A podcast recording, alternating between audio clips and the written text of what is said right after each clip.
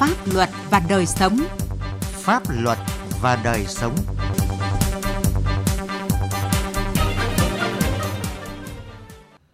Kính chào quý vị và các bạn. Chương trình Pháp luật và đời sống hôm nay có những nội dung sau. Cần xử lý nghiêm đối tượng giao bán chứng minh nhân dân trên mạng. Thờ trước tính mạng của người dân có xứng đáng đứng trong hàng ngũ công an nhân dân. Trước hết, mời quý vị và các bạn cùng nghe những thông tin pháp luật đáng chú ý. Cơ quan Cảnh sát điều tra Bộ Công an vừa ra quyết định khởi tố bị can, bắt tạm giam 4 bị can gồm Nguyễn Minh Khải, nguyên giám đốc bệnh viện Mắt Thành phố Hồ Chí Minh, Võ Thị Trinh Nga, nguyên phó giám đốc, Phí Duy Tiến, nguyên phó giám đốc, Nguyễn Quốc Toản, nguyên trưởng khoa phẫu thuật gây mê hồi sức thuộc bệnh viện Mắt về hành vi vi phạm quy định về đấu thầu gây hậu quả nghiêm trọng. Theo cơ quan điều tra, năm 2018, Bệnh viện Mắt tổ chức thực hiện gói thầu mua sắm vật tư phục vụ điều trị khám chữa bệnh. Khi thực hiện đấu thầu mua sắm, một số cá nhân lãnh đạo bệnh viện đã làm trái quy định của pháp luật về đấu thầu, dẫn đến bảo hiểm y tế và người bệnh phải chi trả thêm phần chênh lệch với tổng số tiền hơn 14 tỷ đồng. Tòa án Nhân dân cấp cao tại Hà Nội đã nhận được đơn kháng cáo của 4 bị cáo trong vụ án sai phạm về đất đai xảy ra tại Tổng công ty cổ phần bia rượu nước giải khát Sài Gòn Sabeco gồm Vũ Y Hoàng, cựu Bộ trưởng Bộ Công Thương, Phan Chi Dũng, nguyên Vụ trưởng Vụ Công nghiệp nhẹ Bộ Công Thương, Lâm Nguyên Khôi và Lê Quang Minh, nguyên Phó Giám đốc và nguyên trưởng phòng phát triển hạ tầng Sở Kế hoạch và Đầu tư Thành phố Hồ Chí Minh. Bị cáo Vũ Huy Hoàng làm đơn kháng cáo đề nghị Tòa nhân dân cấp cao tại Hà Nội giảm nhẹ hình phạt, xem xét toàn bộ hành vi của bị cáo trong vụ án để xác định lại tội danh. Ba bị cáo còn lại cùng đề nghị tòa cấp phúc thẩm xem xét giảm nhẹ hình phạt, xin được cải tạo ở ngoài xã hội. Cơ quan Cảnh sát điều tra Công an tỉnh Khánh Hòa vừa khởi tố bị can bắt tạm giam ông Đào Công Thiên, nguyên Phó Chủ tịch Ủy ban nhân dân tỉnh Khánh Hòa và ông Võ Tấn Thái, nguyên Giám đốc Sở Tài nguyên và Môi trường tỉnh này về tội vi phạm quy định về quản lý đất đai. Theo cơ quan điều tra, ông Thiên và ông Thái vi phạm nghiêm trọng quy định của pháp luật trong việc giao gần 7.400 m2 đất vàng trường chính trị Khánh Hòa cho doanh nghiệp xây khu thương mại, dịch vụ, khách sạn và nhà ở chung cư để bán không thông qua đấu giá. Ông Thiên là người đã ký các quyết định giao đất cho thuê đất, là Chủ tịch Hội đồng Thẩm định Giá đất tỉnh Khánh Hòa. Còn ông Thái là người chịu trách nhiệm trong việc tham mưu về loại đất, quy hoạch sử dụng đất cho Ủy ban Nhân dân tỉnh Khánh Hòa. Tại quốc lộ 217 thuộc địa bàn thị trấn Cành Nàng, huyện Bá Thước, Phòng Cảnh sát điều tra tội phạm về ma túy, Công an tỉnh Thanh Hóa phối hợp với Công an huyện Bá Thước vừa bắt quả tang 4 đối tượng khi đang vận chuyển trái phép 10 kg ma túy đá từ Lào về Thanh Hóa tiêu thụ. Bốn đối tượng bị bắt giữ gồm Hoàng Ngọc Toàn, 31 tuổi, Trịnh Văn Huy, 25 tuổi, đều ở xã Thường Xuân, huyện Thọ Xuân. Phạm Trung Kiên, 20 tuổi, Trần Văn Trung, 32 tuổi, đều ở phường Lam Sơn, thị xã Bỉm Sơn, tỉnh Thanh Hóa. Khám xét nơi ở của các đối tượng, lực lượng công an thu giữ thêm một túi ma túy dạng kẹo, 5 túi ma túy đá, 200 viên thuốc lắc và nhiều súng đạn các loại, cùng nhiều tăng vật liên quan đến việc buôn bán ma túy. Pháp luật đồng hành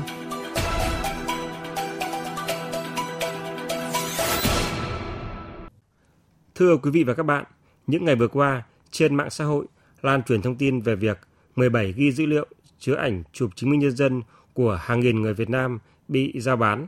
Đây không phải là lần đầu tiên một số lượng lớn thông tin cá nhân của người Việt bị giao bán công khai trên mạng. Vụ việc là lời cảnh báo cho công tác bảo mật dữ liệu, quản lý thông tin cá nhân và đòi hỏi sự vào cuộc mạnh mẽ hơn nữa của cơ quan chức năng để xử lý các vi phạm. Về nội dung này, phóng viên Đài tiếng nói Việt Nam có bài đề cập. Theo các chuyên gia về an ninh mạng, có rất nhiều nguồn có thể dẫn tới việc lộ lọt thông tin cá nhân, từ làm thẻ ngân hàng, đăng ký thuê bao điện thoại, lập hòm thư trực tuyến đến giao dịch nhà đất. Thời đại công nghệ thông tin, trong nền kinh tế số hiện nay, thông tin về nhân thân của cá nhân là rất quan trọng. Nếu các thông tin này bị lộ lọt có thể ảnh hưởng đến tính mạng, sức khỏe, tài sản của nạn nhân, có thể bị các đối tượng xấu lợi dụng để thực hiện các hành vi trái pháp luật, gây mất an ninh trật tự, an toàn xã hội. Theo Trung tá Đào Trung Hiếu, chuyên gia tội phạm học Bộ Công an, khi biết được số chứng minh nhân dân hoặc số thẻ căn cước công dân, đối tượng có thể giả danh cơ quan điều tra, công an, tòa án, gọi điện thoại hù dọa người dùng có liên quan đến một vụ án và yêu cầu chuyển tiền để hoãn điều tra. Kẻ gian cũng có thể sử dụng thông tin cá nhân để vay trực tuyến và người dùng sẽ phải đối diện với nhiều rủi ro bị các đơn vị cho vay gọi điện đòi tiền và phải mất nhiều thời gian để chứng minh mình không liên quan đến các giao dịch này. các đối tượng có thể sử dụng các cái thông tin cá nhân của người khác vào việc là mở ra các cái tài khoản ngân hàng đón các nguồn tiền do phạm tội mà có gửi đến. Quá trình điều tra trước đây thì chúng tôi đã lần theo thông tin trên chứng minh nhân dân của một số người. Để truy tìm nhưng khi tìm được họ thì xác định họ chẳng liên quan gì đến vụ án cả. Do đó là những cái thông tin của người khác thường được các đối tượng sử dụng để, để mở các cái tài khoản ngân hàng thậm chí là làm giả thẻ tín dụng rồi hack tài khoản ngân hàng. Đó là rất nhiều những cái thủ đoạn phạm tội được sử dụng với các cái thông tin cá nhân của người khác và đây là những cái hệ lụy rất là lớn trong xã hội và đồng thời là gây ra những khó khăn cho cơ quan điều tra trong cái việc xác định đối tượng gây án cho các vụ án liên quan đến yếu tố công nghệ cao. Thông tin cá nhân bao gồm họ và tên, địa chỉ, hình ảnh đặc điểm nhân thân là bí mật đời tư cá nhân.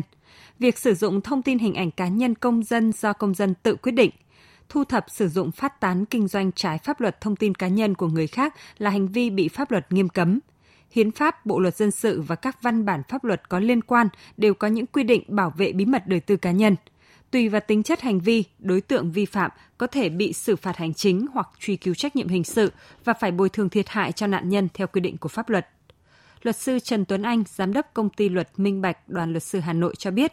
theo Điều 102 Nghị định 15 năm 2020 về xử phạt vi phạm hành chính trong lĩnh vực bưu chính viễn thông, tần số vô tuyến điện, công nghệ thông tin và giao dịch điện tử. Hành vi mua bán hoặc trao đổi trái phép thông tin riêng của người sử dụng dịch vụ viễn thông có thể bị xử phạt từ 50 đến 70 triệu đồng. Trường hợp cá nhân, tổ chức có hành vi thu thập, xử lý và sử dụng thông tin của tổ chức cá nhân khác mà không được sự đồng ý hoặc sai mục đích theo quy định của pháp luật có thể bị xử phạt từ 10 đến 20 triệu đồng bất kỳ cá nhân nào mà đưa những cái thông tin như chứng minh thư này, những cái thông tin cá nhân này, những cái bí mật đời tư lên mạng internet, có thể là mạng xã hội, có thể là YouTube, có thể là các cái thông tin qua email chẳng hạn,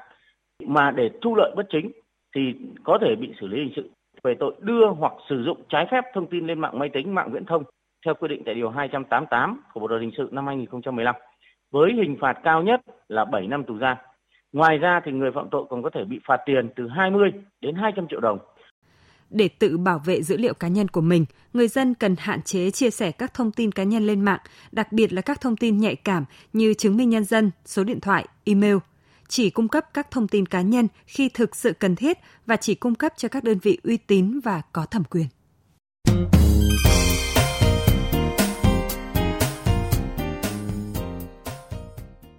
Thưa quý vị và các bạn, Công an huyện Thanh Oai, Hà Nội đã kỷ luật bằng hình thức cảnh cáo đối với đại úy Nguyễn Thanh Lâm, cán bộ công an xã Cự Khê, huyện Thanh Oai vì thiếu trách nhiệm trong việc tham gia giúp người dân bắt tội phạm. Như Đài Tiếng Nói Việt Nam đưa tin, chiều 16 tháng 5, có mặt tại hiện trường vụ việc một tài xế taxi G7 bị đối tượng trốn truy nã, dùng dao đâm vào ngực, nhưng cán bộ công an này đã thờ ơ đứng nhìn và gọi điện thoại. Nhiều ý kiến cho rằng mức kỷ luật đại úy Lâm chưa tương xứng với hành động vô cảm, thờ ơ trước tính mạng của người dân, cần phải có hình thức kỷ luật nghiêm khắc hơn. Cán bộ chiến sĩ công an là những người bảo vệ quyền lợi chính đáng, bảo vệ tính mạng tài sản cho người dân, sẵn sàng hy sinh tính mạng của bản thân mình. Do đó, một cán bộ công an có hành vi thiếu trách nhiệm như đại úy Nguyễn Thanh Lâm không xứng đáng đứng trong hàng ngũ cán bộ chiến sĩ ngành công an. Ông Phạm Văn Hòa, đại biểu Quốc hội tỉnh Đồng Tháp phân tích, khi một người dân đang bị tội phạm tấn công, hành hung, cán bộ công an không thể chỉ đứng gọi điện thoại. Tại thời điểm đó, vị đại úy này hoàn toàn có thể sử dụng quyền mà nhà nước giao phó để ngăn chặn hành vi vi phạm pháp luật, bảo vệ quyền lợi, tính mạng của người dân. Đằng này lại nhút nhát nhu nhược, thiếu trách nhiệm, không dám hành động. Cán bộ chiến sĩ công an là bảo vệ dân, bảo vệ tính mạng tài sản của người dân trong khi đó, người dân, người ta xông pha ra để bắt cướp còn anh là dưỡng dưng. Làm như vậy thì tôi cho rằng anh làm ừ, mất đi cái nhuệ khí mà hiện nay không ít cán bộ chiến sĩ trong lực lượng công an đã dám hy xả thân hy sinh vì nhiệm vụ bảo vệ tổ quốc, vì nhiệm vụ bảo vệ người dân. Người ta đã hy sinh bằng xương máu của mình, còn anh lại là không có. Vào ngành mà anh sợ trách nhiệm, anh thiếu trách nhiệm. Anh sợ bị thương tích, anh sợ bị chết chóc. Anh rất sợ thì vấn đề là kia thì anh vào công an để làm cái gì? Tôi nghĩ rằng anh nên nghĩ đi anh không xứng đáng là người ở trong ngành Hình ảnh tài xế taxi đang bị thương vật lộn với tên cướp dưới lòng đường, còn cảnh sát dừng dưng đứng nhìn, gây phẫn nộ trong dư luận. Trung tướng Nguyễn Văn Độ, nguyên phó tranh án tòa nhân dân tối cao cho rằng thái độ của đại úy Nguyễn Văn Lâm là thoái thác thực hiện nhiệm vụ của người chiến sĩ công an nhân dân. Trong tình huống cụ thể, đại úy công an này phải nhanh chóng lao vào khống chế tên cướp thay vì đứng nhắn tin gọi điện thoại.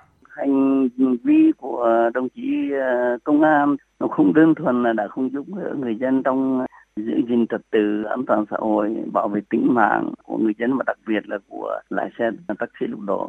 Mà thông qua cái hành đó thì nó ảnh hưởng rất lớn đến cái uy tín, những cái niềm tin của nhân dân đối với lực lượng công an nhân dân. Một cái lực lượng mà có nhiệm vụ nòng cốt trong việc bảo vệ trật tự an toàn xã hội qua hình ảnh này nhiều người dân có suy nghĩ không tốt đối với ờ, lực lượng công an nói chung. Lòng tin người dân bị giảm sút đấy là có lẽ cái hậu quả nó còn nghiêm trọng hơn nữa. Cho nên tôi nghĩ những người như vậy thì không xứng đáng được đứng trong ờ, đội ngũ ờ, lực lượng công an nhân dân. Cứu giúp người bị hại trong tình huống gặp nguy hiểm không chỉ là đạo đức xã hội mà còn là trách nhiệm pháp lý. Luật sư Đặng Văn Cường, trưởng văn phòng luật sư chính pháp, đoàn luật sư Hà Nội cho biết, pháp luật quy định người nào thấy người khác trong tình trạng nguy hiểm đến tính mạng,